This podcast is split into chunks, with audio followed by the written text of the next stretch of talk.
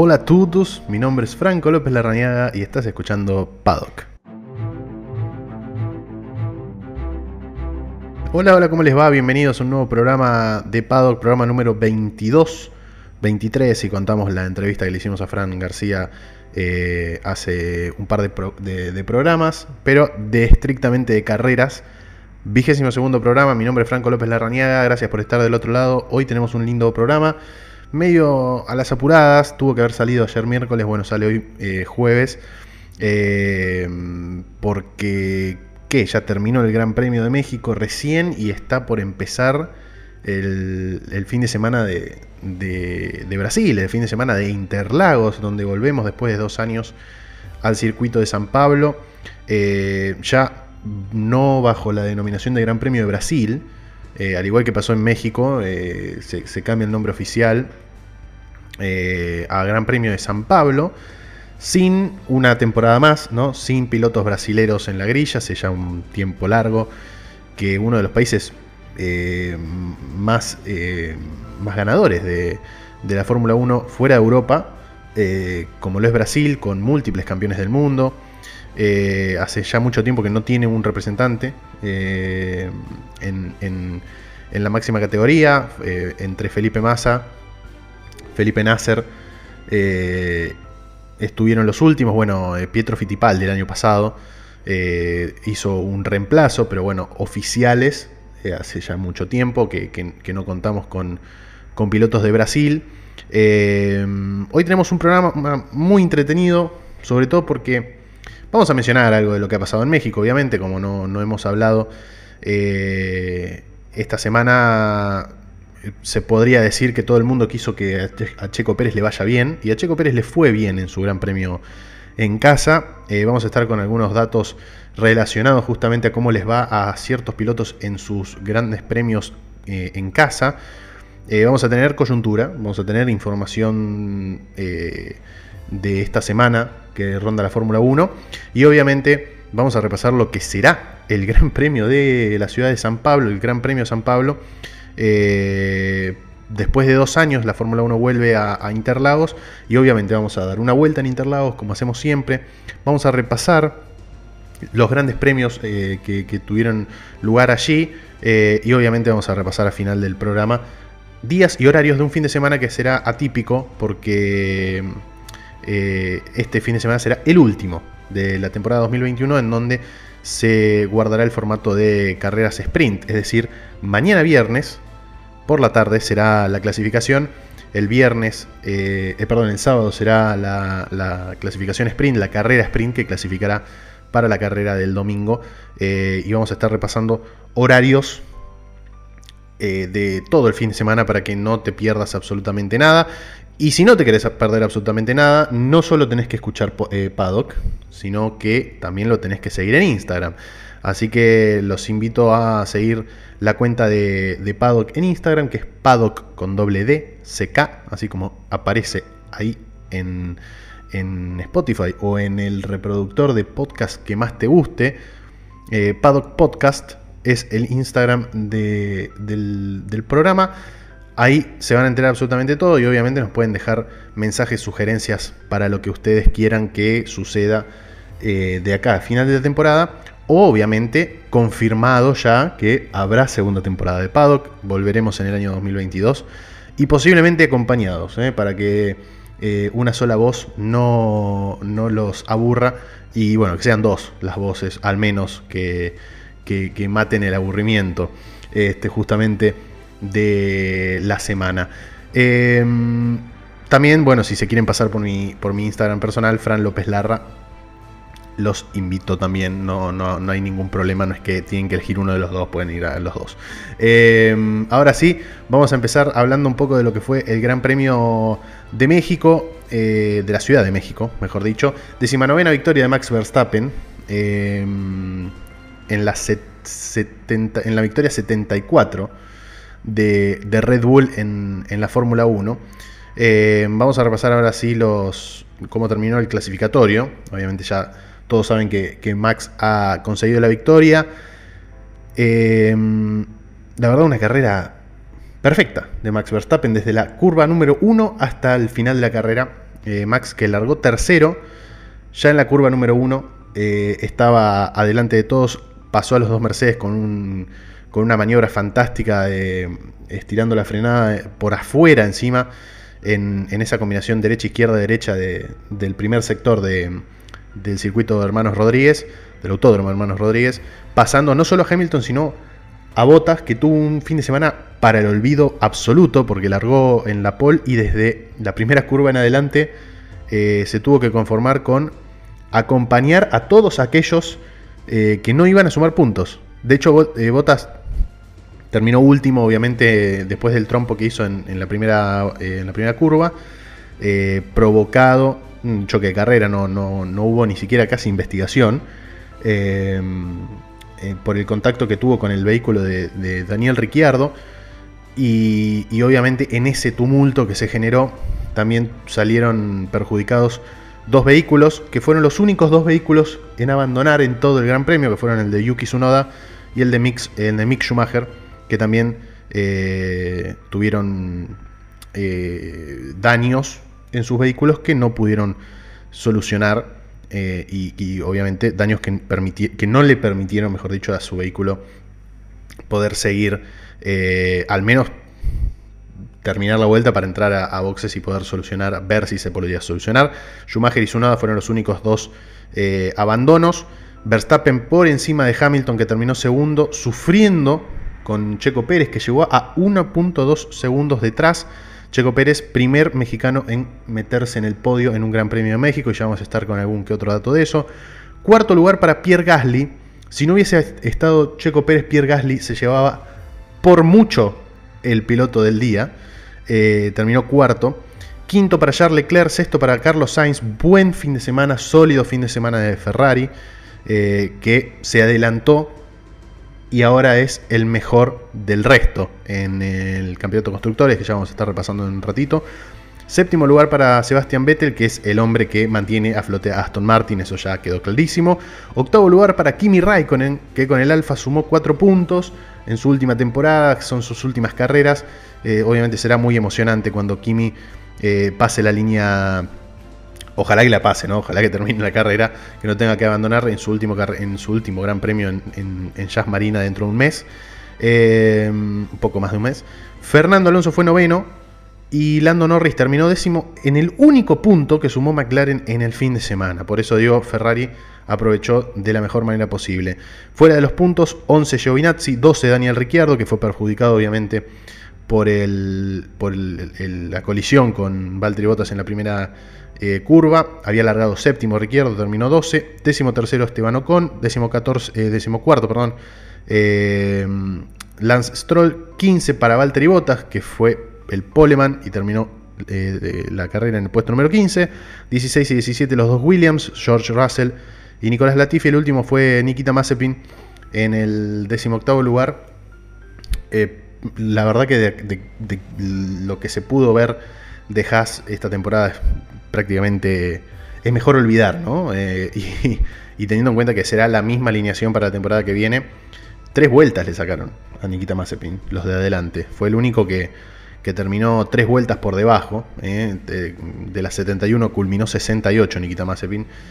Eh, va a tener que hacer magia Haas en la, en la postemporada y en la pretemporada del año que viene para ver si puede por lo menos hacerlo competir al vehículo. ¿Cómo está el campeonato? Interesantísimo. Los dos campeonatos están interesantísimos. Sobre todo el de constructores ahora. Eh, que si bien es de los dos el menos popular, eh, de los dos es el, que menos se le presta atención tal vez desde el costado de espectador. Eh, es el que más impresionante está, el que más magnífico está de cara al final. Eh, en cuanto a los pilotos, Max Verstappen sacó una luz de 19 puntos. Para algunos es una luz eh, bastante brillante. Esto quiere decir que eh, Verstappen tendrá que hacer bien, bien, la tarea de acá al final de la temporada para salir campeón indefectiblemente. Porque si Verstappen no comete ningún error sonso en alguna carrera, que puede pasar, porque da la sensación que ni Mercedes ni Red Bull hace vehículos con, posibilidad de, falla en el aspecto mecánico. No han tenido casi ninguna falla en el aspecto mecánico, ninguno de los dos vehículos de las dos principales marcas, de, los dos principales constructores, eh, en toda la temporada. Entonces da la sensación que si Verstappen no comete alguna imprudencia que le, le, cueste puntos de acá al final de la temporada, eh, va a terminar quedándose con su primer título de la Fórmula 1 y le va a impedir a Lewis Hamilton festejar la octava. Eh, lo que lo convertiría en el piloto más ganador de la historia de la Fórmula 1 a Lewis Hamilton. Ya lo es, pero en compañía de Michael Schumacher. 312.5 eh, puntos de Max Verstappen, 293.5 de Lewis Hamilton, 19 puntos ahí de, distancia. Eh, tercero se ubica Valtteri Bottas, 185 puntos, a pesar de no haber sumado puntos, no, no, no peligraba ese tercer lugar. Cuarto aparece Checo Pérez con 165, que se le puso a 20 puntos a Bottas nada más. Y 15 puntos por detrás de Checo Pérez se ubica Lando Norris con 150, Lando que sumó solo un punto. En el campeonato de constructores, bueno, después obviamente aparecen más abajo. Eh, el cuarto lugar es para. El quinto lugar, perdón, es para eh, ah, perdón, se, me chispotearon los, las tablas. Ahí está. Estábamos con los pilotos. Sexto aparece Charles Leclerc con 138. Séptimo Carlos Sainz, 130.5. Octavo aparece Daniel Ricciardo con 105 puntos. Noveno Pierre Gasly, que sumó una buena cantidad de, puntos este fin de semana, con 86. Décimo Fernando Alonso con 60. Eh, siguen siendo Mick Schumacher y Nikita Mazepin eh, los únicos pilotos que no han sumado puntos este, en, esta temporada. También le podemos sumar a Robert Kubica que hizo eh, dos suplencias eh, cuando Kimi estuvo con COVID. así que siguen siendo justamente los dos pilotos de Haas los que nunca sumaron puntos. En cuanto al campeonato de constructores, ahora sí, que no se me, que no se me mezclen los papeles. Mercedes 478.5.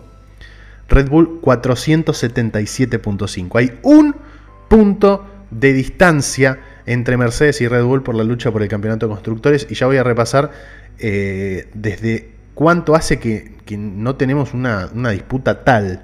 Eh, cuáles fueron los últimos eh, cierres de, de, campeonato de constructores más parejos en la Fórmula 1. Tercero, ahora aparece Ferrari eh, que recupera el tercer lugar, 268.5. Cuarto aparece McLaren, que solo sumó un punto en México, 255 eh, puntos, 13 puntos y medio abajo que Ferrari. 106 para Alpine y para Alfa Tauri, los dos con los mismos puntos, aparecen quinto y sexto. 68 puntos para Aston Martin, 23 para Williams, 11 para Alfa Romeo, sin puntos Haas. Eh, es, una definición fantástica. tanto en el campeonato de, pilotos como en el campeonato de constructores. Pero en el campeonato de constructores me pregunté hace cuánto que no tenemos una disputa tan pareja. Em, y la disputa, como tal, eh, se remite a la primera temporada de este tipo de puntuación. Es decir, la, la Fórmula 1 obviamente a lo largo de su historia puntuó de diferentes maneras eh, como compensación a los pilotos como, eh, eh, en relación a cómo fueron llegando en cada uno de los grandes premios.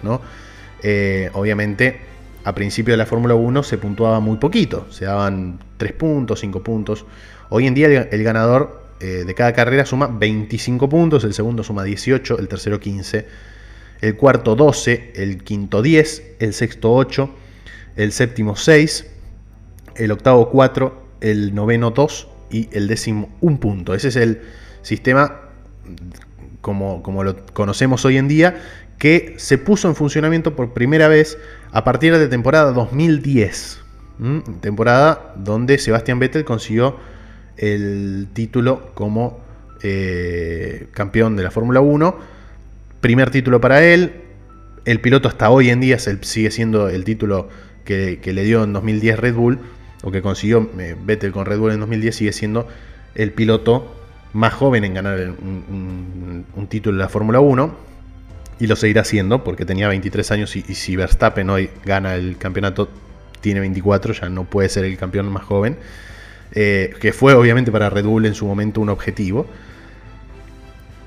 Y aquella, aquella temporada Red Bull lo peleó eh, con unos accidentes con McLaren, el campeonato de constructores, y se dio el, hasta el momento, de 2010 en adelante, sigue siendo la definición del 2010, la más pareja entre un, equipo campeón y un equipo subcampeón en, en, el campeonato de constructores. Red Bull ganó aquel título con 498 puntos y McLaren terminó 44 puntos abajo, 454 puntos. 44 puntos separaron Red Bull y McLaren en la definición más pareja del campeonato de constructores hasta la fecha, desde que se utiliza este sistema de puntuación actual. En 2012 también se dio, dos años después, se dio una situación muy similar entre Red Bull, que también ganaría su tercer título consecutivo eh, de constructores, y Vettel ganaría su tercer título consecutivo como piloto.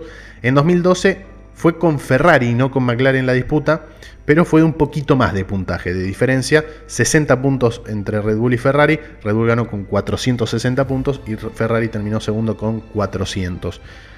A partir de ahí, en adelante, quedaría un título de Red Bull en 2013 y a partir del 2014, con la era híbrida, todos los títulos de Mercedes. Pocos títulos, o no sé si, algún, si hay alguno, con una diferencia menor a 100 puntos. Este, Red Bull ganó por muchísimo. Estoy, estoy, haciendo acá, este, no voy a hacer cuentas en vivo, eh, pues soy muy malo con los números, pero en 2013, por ejemplo, Red Bull 596 a 360 a Mercedes. En 2014 Mercedes ganó 701 a 405, casi 300 puntos de diferencia. Una, una, absoluta locura. En 2015 703 a 428 Mercedes sobre Ferrari. En 2016 Mercedes 765 a 468 a Red Bull. En 2017 668 a 522. Esta fue bastante más pareja, pero igualmente estamos hablando de más de 140 puntos de diferencia con Ferrari. En 2018 eh, Mercedes terminó, bueno, acá hay uno con menos de 100 puntos de diferencia, 655 a 571 con Ferrari en 2018, sabemos la pelea que fue eh, Hamilton y, y Vettel aquella temporada. En 2019 ya 739 a 504 Mercedes por sobre Ferrari y en la temporada 2020 que tuvo menos carreras pero igualmente un dominio absoluto de Mercedes 573 a 319 por, por encima de Red Bull. Estamos hablando de una temporada completamente atípica en lo que viene siendo la temporada de Fórmula 1, las temporadas de Fórmula 1 en el campeonato de constructores.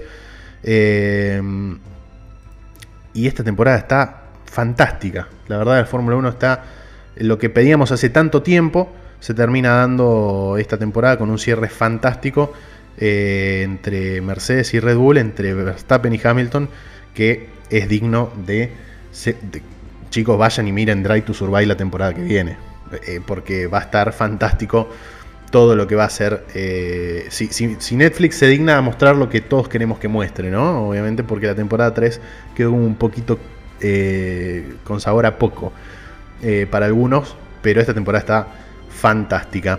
victoria 19 de Max Verstappen, lo dijimos. Decimos séptimo está en la tabla de máximos ganadores de la historia, obviamente está a 81, 81 victorias de Hamilton todavía. Hamilton tiene 100 victorias. Eh, el más cercano de los que todavía está en actividad es Sebastian Vettel con 53. Es decir, una bestialidad. Este, Max tiene 19.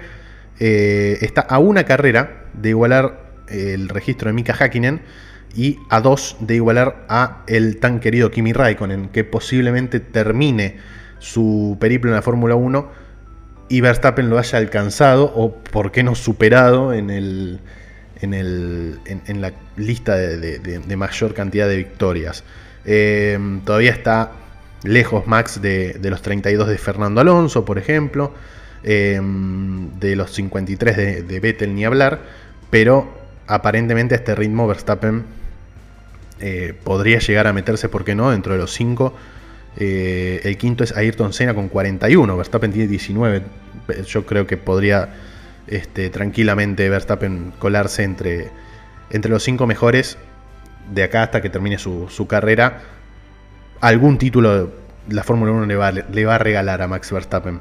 Eh, en cuanto a los constructores, Red Bull ganó su carrera número 74 Ganó el 23% de las carreras que disputó en la Fórmula 1 Red Bull.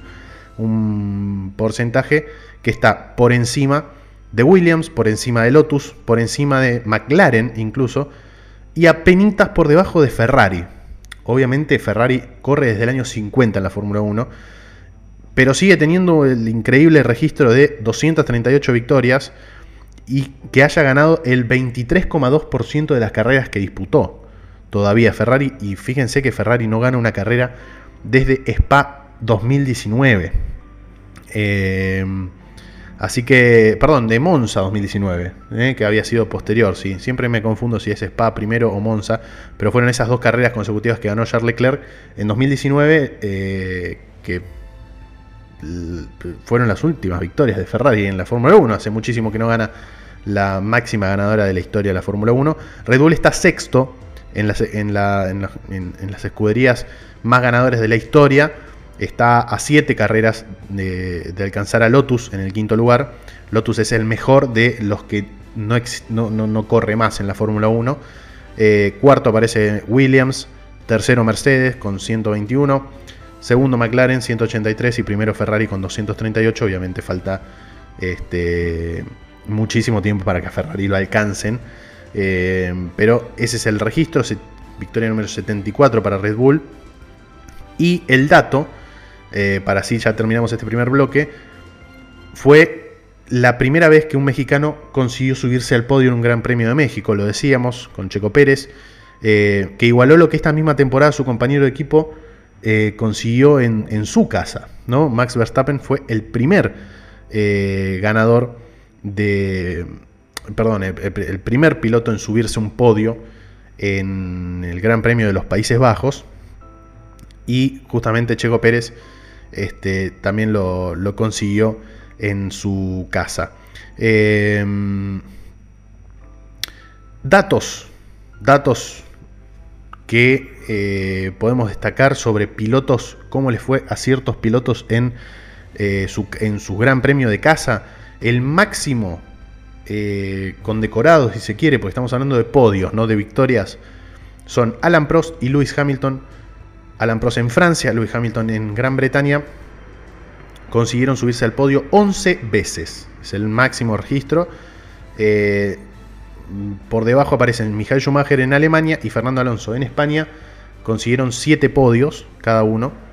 Eh, y después, bueno, ya Nigel Mansell con 6 en Gran Bretaña, John Surtees y y Jim Clark junto a Felipe Massa, los dos primeros en Gran Bretaña, Felipe Massa en Brasil, que siempre fue una, garantía, Felipe Massa en Brasil, cinco podios y ya después por debajo aparece, por ejemplo, Juan Manuel Fangio, que consiguió cuatro podios en Argentina, Carlos Reutemann también cuatro podios en Argentina, eh, José Frolén González con tres, y en el medio obviamente muchísimos, ¿no? Eh, y Piqué, los dos brasileros en Brasil consiguieron también cuatro podios, Sebastián Vettel, cuatro podios en Alemania también, este, pero bueno, este era, este era el, dato. Primer mexicano Checo Pérez en conseguir subirse al podio en un gran premio de casa.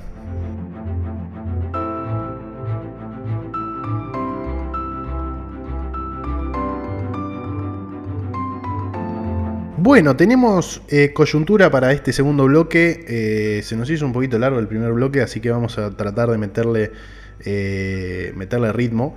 Tenemos tres noticias, aunque hay un rumor que podríamos llegar a sumar, que es la posibilidad de que Audi compre al equipo McLaren de Fórmula 1 para a partir de la temporada que viene. Evidentemente no será, así que es un rumor que podemos ah, tocarlo más adelante. Pero sí tenemos tres noticias destacadas. La primera es que mm, Max Verstappen, que tiene la cabeza completamente puesta en conseguir su primer título como, piloto de la Fórmula 1, eh, respondió sobre la posibilidad de mm, eh, correr las 24 horas de Le Mans. ¿Por qué esto? Porque su padre Jos, eh, que recordemos que corrió en la Fórmula 1 entre el 94 y el 2003, Em, volverá a la actividad, en este caso en el Rally Internacional de de Jacques de Assen, eh, pero después correrá las 24 horas de Dubai y aparece como una gran posibilidad que eh, Verstappen y Verstappen en el futuro se, vuelquen a eh, las 24 horas de Le Mans o a intentar eh, correr en las 24 horas de Le Mans. sobre la vuelta de su padre, Verstappen dijo que estaba tomándoselo muy en serio, que incluso le había vuelto a enviar algunos videos y fotos porque estaba realizando una prueba eh, con, el, vehículo que competirá en el Rally Internacional durante de Jack. Eh, y añadió, él es rápido, así que estoy seguro de que lo hará bien. Por supuesto que es un poco nuevo para él tener a alguien al lado que lo guíe, pero creo que es su estilo el de los rallies. Eh, y esto se da a partir de la posibilidad, obviamente, de que mm, padre e hijo se, se enlisten en las próximas temporadas a buscar este, competir en las 24 horas de Le Mans, que sabemos que es una prueba conjunta eh, con, más de un piloto por equipo, obviamente con más de un piloto por auto, por cuestiones lógicas, eh, y que sería en la categoría de los hypercars, ¿no? Eh, en esta temporada, esta categoría nueva que está introduciéndose en, el mundo de las 24 horas de Le en donde ya se metieron Toyota y, y Glickenhaus y que aparentemente, bueno, este, va a captar muchísimas más constructores para, las temporadas venideras. Peugeot se vendrá en 2022 eh, y tanto Ferrari, Alpine, Porsche, Audi, BMW, incluso Lamborghini podrán, Lamborghini, mejor dicho, lo, lo podrán hacer este, a partir del año 2023. Ahí es donde me parece que apuntan un poco los Verstappen, así que atención, porque no solo es Fórmula 1 eh, lo, que, lo que le tiene la cabeza ocupada a Max Verstappen, sino que también pensando en la posibilidad de hacer un equipo con su padre, que sería fantástico, sería ideal este, para, para, los fanáticos del deporte motor y sobre todo de Max, que en estos últimos años, sobre todo esta temporada, se ha ganado muchísimos fanáticos. Otra novedad es que Alpine prácticamente se podría decir que este, ya tiene al reemplazante David, de, David Brivio, que es su, director de carreras hasta el final de temporada. Y es una cara famosa, una cara reconocible, una cara reconocida en el, mundo de la Fórmula 1, por lo menos en estos últimos tiempos, que es la de Otmar Safnauer, el eh, director de carreras de Aston Martin, que fuera eh, que ocupara el mismo puesto, digamos, de, director de, operaciones, tanto en Force India como en la subsecuente Racing Point. este, el, estamos hablando del director de, Racing Point la temporada pasada, que fue justamente toda la polémica del Pink Mercedes. Eh, bueno, Otmar Safnauer será el director de carreras de Alpine a partir de la temporada que viene. Eh, todavía esto no está confirmado, lo estamos confirmando en Paddock primero, pero mm, aparentemente Loren Rossi, que es el CEO de Alpine, eh, ya ha dado indicios de que todo está encaminado y que eh, posiblemente este fin de semana en San Pablo o la siguiente semana que la Fórmula 1 correrá en Qatar por primera vez sea el momento indicado para, la gente de Alpine de, de publicar, de hacer público esta, esta noticia de que Alpine tendrá nuevo director de operaciones y será el viejo y querido Otmar Safnauer, eh, que pasa como si fuese un piloto de Aston Martin a Alpine para la temporada que viene. Aclaremos de nuevo, no está confirmado esto, pero eh, está todo muy encaminado. Eh, hay sonrisas de los dos lados. Cuando eso pasa, generalmente tenemos una definición. Así que mm, habrá que esperar posiblemente David Brivio eh, pase mm, a MotoGP. Hay una, hay una mm, tendencia, un rumor de que, de que el italiano este, podría volver a la, categoría que lo ha catapultado prácticamente al éxito después de, aquel eh, campeonato conseguido con Suzuki. Habrá que ver, eso todavía es un rumor, pero lo que sí está prácticamente confirmado es que Otmar Safnauer pasará de ser el director de Aston Martin a ser el director, mismo puesto, pero de la escudería eh, francesa. Hoy Alpine, en su momento Renault, en su momento Lotus, eh, pero bueno, siempre la misma firma, obviamente, en este caso de, la casa francesa, obviamente, que va a recibir aparentemente, todo está eh, encaminado a el ingeniero suizo, creo que es, este Otmar Safnauer, sí. Eh, y bueno, por último, última noticia de este bloque, que va a alegrar a algunos, que va a eh, sacarle alguna que otra cana a otros, porque Lewis Hamilton tendrá que recurrir, aparentemente, tendrá que recurrir a incorporar una nueva unidad de potencia para el Gran Premio de San Pablo y va a sufrir una, una sanción en la parrilla seguramente este, mm, acá nos damos cuenta que Mercedes está, yendo, está haciendo todo lo que puede, incluso sobrepasándose este, del reglamento. Eh, aparentemente el vehículo de, Lewis Hamilton va a tener que hacer un cambio en su motor de combustión interna, lo que le generaría una penalización para el Gran Premio de, Brasil. Eh, esto ya le pasó en Turquía, recordemos que largó 10 puestos por detrás de, la ubicación de clasificación. Y el reglamento indica que el primer cambio, que exceda el límite de los 7 componentes de la unidad de potencia, eh, conllevará una sanción de 10 puestos como le sucedió en Turquía, pero que los posteriores reemplazos solo tendrán 5 posiciones de castigo. Esto significa que de tener que hacer uso de esa nueva este, unidad el vehículo de Mercedes, el vehículo de Hamilton, tendrá que como máximo conformarse con largar sexto eh, el día domingo en caso de que gane eh, la carrera sprint del día, del día eh, sábado. obviamente, un panorama muy beneficioso para Verstappen si esto sucede que de ganar la carrera sprint y largar primero, obviamente ya sacaría 6 lugares al menos con Hamilton en la grilla del día domingo. Pueden ser más. Eh, en Red Bull obviamente están cruzando los dedos y en Mercedes están haciendo todo lo que creen posible para poder bajar a la escudería austríaca.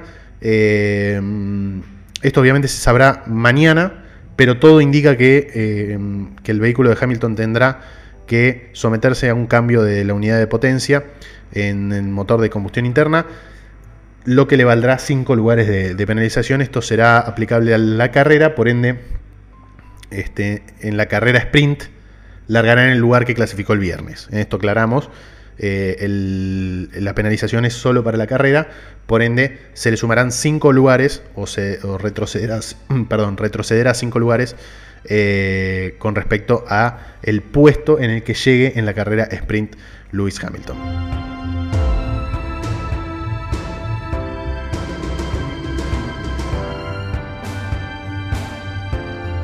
Y ahora sí, tenemos el agrado de presentar después de dos años la llegada nuevamente del Gran Premio de Brasil. En su momento hoy es el Gran Premio de San Pablo pero la vuelta del circuito de Interlagos a la máxima categoría, al gran circo de la Fórmula 1, eh, en, este caso con el nombre de Gran Premio de San Pablo, como bien dijimos, Brasil presentó dos circuitos en la historia eh, a la Fórmula 1 desde el año 73 que se corre en Brasil de manera ininterrumpida hasta el año 2020, eh, donde por motivos eh, sanitarios no salió la Fórmula 1 de, Europa o, Oriente Medio.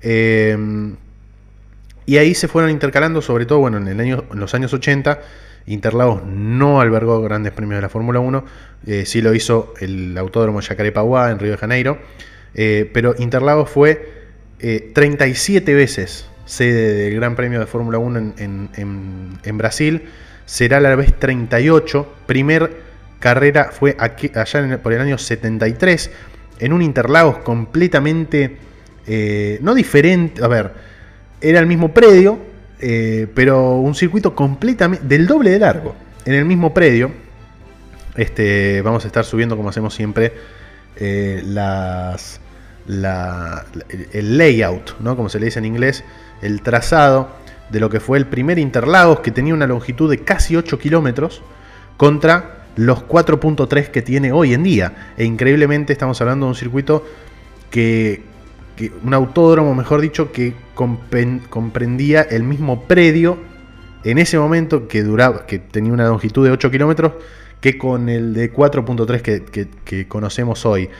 Eh, la primera carrera fue en febrero del 73, primera carrera obviamente de la Fórmula 1 allí, eh, en el circuito largo, que eh, albergó grandes premios de manera interrumpida del 73 al 77, después en el 78 fue el momento de Yacarepaguá, y en el 79 y 80 volvió Interlagos con este circuito largo, y a partir del 81 al 89 este, Interlagos no vio actividad en, la Fórmula 1. Fue el turno de Yacarepagua. En los 80, este, Yacarepagua fue, fue el, circuito en Brasil que albergó los grandes premios de Fórmula 1. Hasta el año 90, en donde volvió a Interlagos con un trazado renovado, que es el trazado que hoy conocemos. Y eh, se quedó de manera ininterrumpida hasta el, el año 2020, como dijimos, que eh, la Fórmula 1 no visitó América eh, y ahí bueno, se cortó la racha de, grandes premios de manera consecutiva, que llegó a 30 de manera consecutiva, del 90 al 2019, eh, y que ahora volverá, por suerte, Gran Premio número 38, como dijimos, en el circuito de Interlagos para la Fórmula 1, y Gran Premio número 31 en el, en el actual trazado de, Interlagos, el, el trazado de 15 curvas que conocemos hoy, que apenas apenas supera el minuto 5 de clasificación de vuelta. Eh, la primera carrera la ganó Emerson Fittipaldi eh, en el año 1973. Volvió a ganar Fittipaldi en el 74.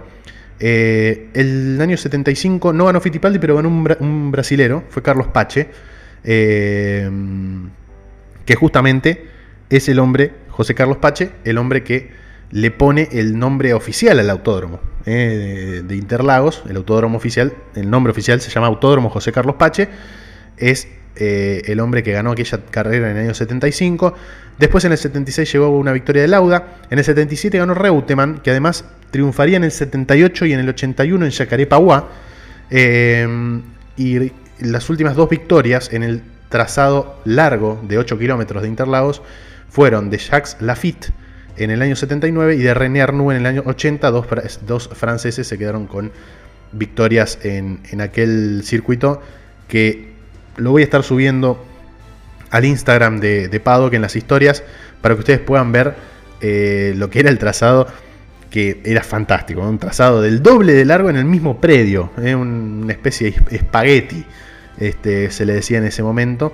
Muchos de los sectores de aquel viejo Interlagos siguen estando hoy en día un poco renovados, pero sobre todo lo que es la S de Cotobelo, la subida de boxes, la, curva de arquibancadas, eh, era, era un, sector que prácticamente no vio modificaciones. Y en el año 90 volvió con un diseño renovado de Interlagos y, después de obviamente repasar eh, los campeones, eh, los ganadores, mejor dicho, en, Interlagos, vamos a dar una vuelta justamente en este circuito que es el circuito que si corriste cualquier juego de Fórmula 1, eh, es el circuito que, te tocó ahí en Interlagos, desde el 90 en adelante. Del 90 al 2000, 11 años consecutivos ganaron campeones del mundo en Interlagos. Prost en el 90, Senna en el 91 y en el 93, eh, Nigel Mansell en el 92, victorias de Schumacher, Michael Schumacher en el 94, 95 y 2000, victoria de Damon Hill en el 96 y victoria de Jack Villeneuve en el 97 y de Mika Häkkinen en el 98 y 99, todos campeones. El primer no campeón que ganó en el Interlagos nuevo fue en 2001 David Coulthard. Eh, victorias, por ejemplo, de Giancarlo Fisichella en 2003, doblete de Juan Pablo Montoya en 2004 y 2005, ganando eh, en el Gran Premio más cercano a, su país de origen, Juan Pablo Montoya. Eh, Felipe Massa ganó en 2006 y en 2008. Otro gran, lo decíamos en el primer bloque, eh, uno de los que mejor ha representado su país en su país, justamente, eh, Felipe Massa. aquella victoria recordadísima de Kimi Raikkonen en 2007 que le valió por un punto ser campeón del mundo. Después una victoria de Weber en 2009, Weber también ganó en 2011, Vettel ganó en 2010, en 2012 fue victoria de Jenson Button, Sebastian Vettel, además de la victoria de 2010, ganó en 2013, es decir, de sus cuatro títulos, Vettel ganó en Interlagos, en el primero y en el último. Además, también se coronaría con Ferrari en 2017. Después vino un doblete de Nico Rosberg en 2014 y 2015. Eh, victoria de Hamilton en 2016. Victoria de Hamilton en 2018. La última vez que corrieron fue el 17 de noviembre de 2019. Y la victoria fue para Max Verstappen.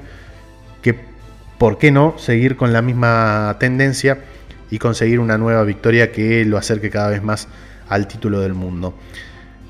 Interlagos, vamos a dar una vuelta, como siempre, recta principal, sitúense en recta principal, una recta principal con elevación muy interesante, que empieza a descender a medida que nos acercamos a la curva, a la curva número 1, que es hacia la derecha, perdón, hacia la izquierda, con, con, una, con una reducción de velocidad interesante.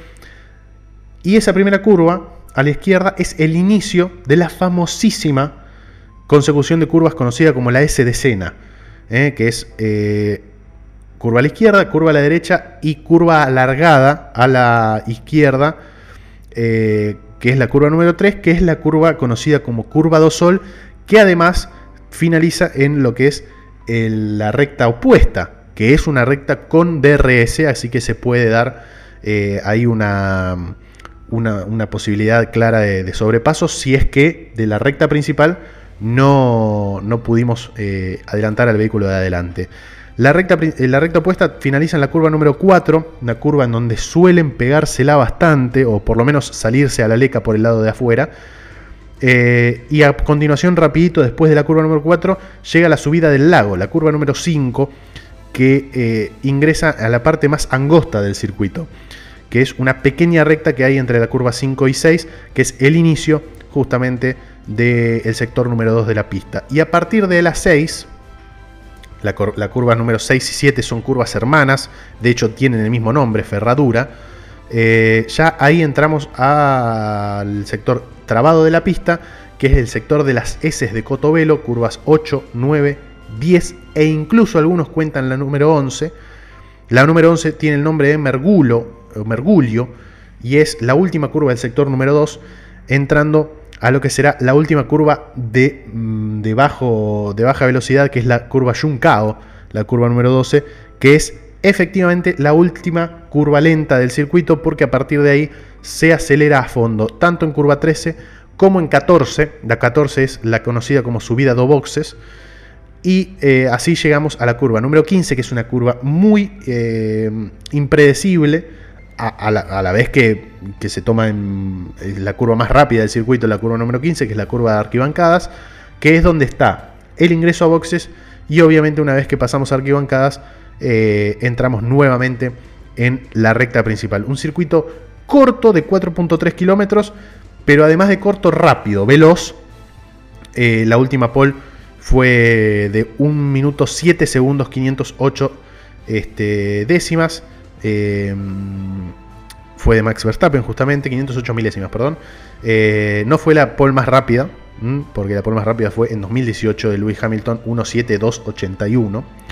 Eh, así que imagínense que vamos a tener muchas vueltas y vamos a tener seguramente muchísima actividad, porque es un circuito en donde hay grandes partes, sobre todo el, el sector número 2, en donde es un trazado angosto y donde suelen darse este, muchísima actividad, muchísimas emociones. Eh, mañana viernes, prácticas número 1, 12.30, hora de Argentina. Eh, lo bueno es que es mismo, mismo horario, ¿no? De Brasil y Argentina, así que voy a dar un solo horario. Eh, prácticas número 1 a las 12.30 del mediodía. La clasificación, sí, mañana viernes, clasificación, atentos, 16 horas. será la, la prueba de clasificación mañana viernes. El sábado las prácticas número 2 serán al mediodía, a las 12 del mediodía, mientras que la carrera sprint será 4.30 de la tarde, a agendar 4.30 de la tarde del sábado la carrera sprint. La carrera del domingo, la carrera que puntúa, eh, como hacemos siempre, eh, será desde las 2 de la tarde. 2 de la tarde del domingo, domingo de elecciones. ¿Qué más? ¿Qué mejor que ir a votar y después volver y poder, mientras te terminas el asadito, mientras te terminas las pastas, depende de cuál sea la costumbre que más se adecue a tu vida, eh, a las 2 de la tarde se larga el Gran Premio de, Brasil en un circuito que es muy familiar para nosotros los argentinos, eh, con muy buenos recuerdos, sobre todo de Carlos Reutemann, lo decía, eh, lo decía antes. Y bueno, posiblemente, ¿por qué no?, empezar a definir lo que será el, el campeón de la edición 2021 de la Fórmula 1, que por qué no, por qué no, sea la primera vez para Max Verstappen, este, algunos, los fanáticos de Hamilton, estarán como locos diciendo, no, bueno, ojalá que sea de Hamilton. Bueno, si se da el título de Hamilton, además de convertirse en el piloto más ganador de la historia de la Fórmula 1, se convertirá en un, en, un fuera de serie, más fuera de serie de lo que es, porque dar vuelta a la situación como la tiene ahora sería del tipo más grande de la historia, sin ninguna duda. Eh, nosotros nos encontraremos en lo posible el miércoles que viene ¿Por qué? Porque este, estamos en el medio de un triplete. México, eh, un fin de semana, al siguiente Brasil, como será este fin de semana, y después nos vamos sin escalas a Qatar, al Gran Premio de Qatar en el circuito internacional de Los Ailes. Por primera vez la Fórmula 1 visitará Qatar, por primera vez la Fórmula 1 visitará ese circuito. Eh, para mí un error de calendario que sean eh, fines de semana consecutivos México, Brasil y Qatar. Eh, en vez de ser Estados Unidos, México y Brasil, que sería, hubiese sido lo lógico. Pero bueno, la Fórmula 1 sabe lo que hace en ciertas cuestiones. Nosotros tendremos otro este, programa del día miércoles similar a este, para hablar de lo que pasó en Brasil y para empezar a pensar cómo, qué nos podemos encontrar en Qatar, ¿no? Un circuito, un circuito nuevo el primero de dos consecutivos que serán nuevos, porque después se vendrá, dos semanas después, el Gran Premio de Arabia Saudita en el circuito callejero de Jeddah, que tampoco sabemos qué esperar. Pero bueno, no nos queremos adelantar, falta poco para el final de la temporada y menos aún falta para el Gran Premio de Brasil que dará inicio en su fin de semana, mañana a las 12 y media con las pruebas prácticas número uno y que finalizará seguramente por ahí por las 4 de la tarde del domingo con un nuevo ganador en el, en el autódromo, muy querido autódromo José Carlos Pache, conocidísimo eh, como Interlagos. Mi nombre es Franco López Larrañaga, gracias por estar del otro lado. Los invito a pasarse por el Instagram nuevamente, Paddock Podcast, eh, donde obviamente publicamos todas las novedades eh, de este programa y algunas novedades de la Fórmula 1 también. Ahí en las historias vamos a estar subiendo la diferencia entre el viejo Interlagos y el nuevo Interlagos. Nosotros nos encontramos la semana que viene con más Paddock. Gracias por estar del otro lado. Chau, chau.